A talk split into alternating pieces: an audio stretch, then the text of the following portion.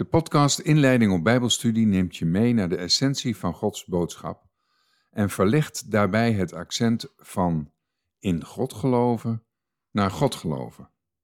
Dit is het hoofdstuk Kerk en geloof.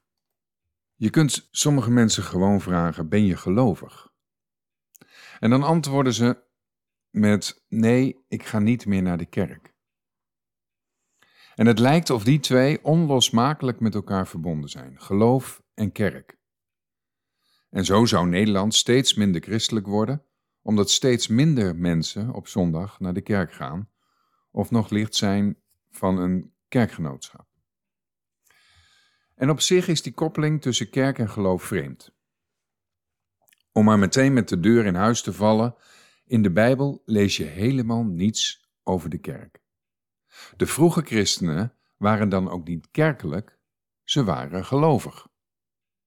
En nu een meerderheid van de Nederlanders niet of bijna niet meer in de kerk komt, wordt het een stuk lastiger om een gelovig iemand te herkennen. Gelovige mensen zijn anoniemer geworden. Maar dat wil niet zeggen dat er dus van uitgegaan kan worden dat alle kerkverlaters massaal ongelovig zijn geworden. In sommige gevallen zal dat ongetwijfeld het geval zijn. Maar er zullen ook een heleboel mensen zijn die God niet de rug toe hebben gekeerd, maar wel de kerk hebben verlaten. Hoewel niet lang geleden door de kerk vaak werd beweerd dat de kerkverlating het morele verval van de samenleving zou betekenen, kunnen we nu met de huidige cijfers toch wel zeggen dat dat tamelijk overdreven was. Bij kerkverlaters is de moraal absoluut niet zoek. Eigenlijk verandert er niet zo heel veel aan de mensen zelf, behalve dat ze, als ze nog steeds geloven, juist op dat gebied terug bij af zijn. Ze zijn net als de eerste christenen gelovig, zonder kerk en met alleen de Bijbel. Mensen die niet meer naar de kerk gaan, kunnen zich nog wel aangetrokken voelen tot de boodschap van God. Hoewel men zich moet afvragen in hoeverre deze pure boodschap van het evangelie nog in de kerken klinkt, staat als een paal boven water dat buiten de kerken in Nederland bijna niets meer zonder meer te vinden is over wat God de mensen wil vertellen. Met andere woorden, mensen die de kerk verlaten, zullen weinig of geen opbouw van hun geloof aangereikt krijgen vanuit de Nederlandse samenleving. Het kerstfeest wordt steeds meer het feest van de kerstman en Pasen van een of andere vage haas.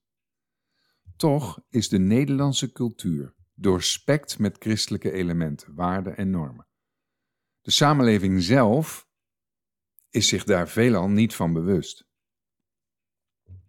Veel van die christelijke elementen die in onze samenleving voorkomen, komen uit de koker van de kerk. Ze worden dogma's genoemd. Dogma's hebben wel een link naar het oorspronkelijke christendom, maar de kerk heeft er een eigen invulling en interpretatie aan gegeven.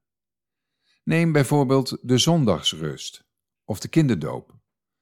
In de Bijbel wordt zowel de kinderdoop als de zondagsrust niet beschreven, integendeel. In de Bijbel is de rustdag de Sabbat en die begint op vrijdag na zonsondergang en duurt tot zaterdag na zonsondergang. Voor wat betreft de kinderdoop is het helemaal duidelijk. De kinderdoop komt niet in de Bijbel voor.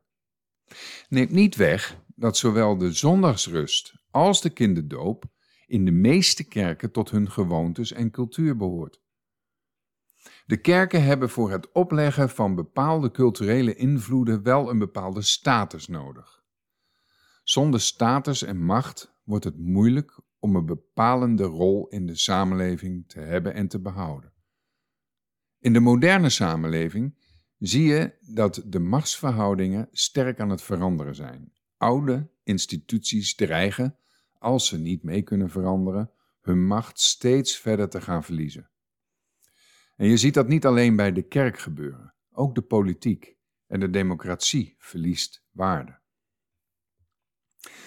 Kerkverlaters zijn mensen die leven in de moderne samenleving. Het ligt niet erg voor de hand dat deze mensen de kerkelijke dogma's in hun dagelijkse leven missen. Als dat wel het geval zou zijn, hadden ze immers wel gewoon naar de kerk kunnen blijven gaan. Het ligt juist voor de hand dat gelovige kerkverlaters zich veel meer aangetrokken voelen tot een andere onderliggende boodschap. Maar als je op de man af zou vragen wat die boodschap dan is, krijg je waarschijnlijk een veelvoud aan verschillende antwoorden, vanuit een eigen invalshoek. Voor het krijgen van een eenduidig antwoord zal je in de eerste plaats een eenduidige leer moeten hebben. Zonder een beschuldigende vinger te wijzen, lijkt het voor de hand te liggen dat je vanuit de kerken geen eenduidige leer kunt verwachten. Volgens de Raad van Kerken zijn er in Nederland 648 verschillende kerken en kerkgenootschappen. De vele verschillende kerken zijn, al dus de Raad van Kerken, ontstaan vanuit het verlangen om het evangelie in een subcultuur een plaats te geven. En dat zei de Raad van Kerken in 2008. Stel dat het evangelie te vergelijken zou zijn met de wijn van een kleine wijnboer uit de onbekende Zuid-Franse wijnstreek Gaillac. Speciaal voor de 648 kerkgenootschappen in Nederland zijn er voor die wijn 648 flessen met 648 verschillende etiketten gemaakt. Iedereen prijst de wijn anders aan, zegt andere nuances in de smaak te herkennen en prijst hem ook letterlijk anders.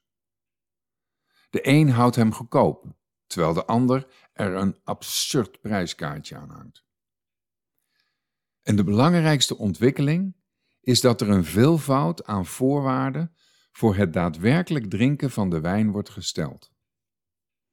Voorwaarden aan de temperatuur, aan het glas, aan de temperatuur van het glas, aan het tijdstip van drinken en aan de kaas die je bij het drinken van de wijn gaat serveren.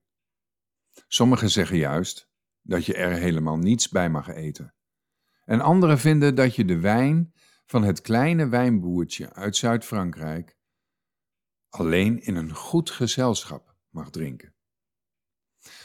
Vervolgens wordt er een vele pagina's dik manifest geschreven over de verschillende voorwaarden waaraan een goed gezelschap moet voldoen. En opeens is er iemand die zachtjes fluistert: Van mij hoeft het niet meer. En niet lang daarna schaart zich een aantal mensen om hem heen. De groep wordt steeds groter en groter. De vraag is: lusten al die mensen de wijn dan niet meer? Dat weten ze eigenlijk niet eens. Er zijn er maar weinig die echt een slok, laat staan een glas hebben mogen proeven. Treft het kleine wijnboertje uit de wijnstreek Kayak in Zuid-Frankrijk enige blaam? Nee, volstrekt niet. Misschien heeft hij er zelf wel geen weet van wat er allemaal is gebeurd door en met zijn wijn. Uit de grote groep mensen die besloten heeft de Nederlandse vinologen de rug toe te keren, zijn er een paar die zeggen: Ik zou die wijn toch eigenlijk wel eens echt willen proeven. Zonder de hele heisa die er omheen is gecreëerd. Gewoon stilletjes op mijn manier, de wijn en ik. En inderdaad trekt een aantal mensen de stoute schoenen aan en vertrekt naar Gaillac, Zuid-Frankrijk. In deze illustratie zou je de wijn kunnen zien als het evangelie. Het wijnboertje zou zomaar Jezus Christus kunnen zijn. Gaillac in Zuid-Frankrijk staat dan voor de Bijbel. En een Bijbelstudie, zoals deze studie die u nu hoort, zou zomaar uw reisgids kunnen zijn. Dit was deel 1 van de podcast Inleiding op Bijbelstudie.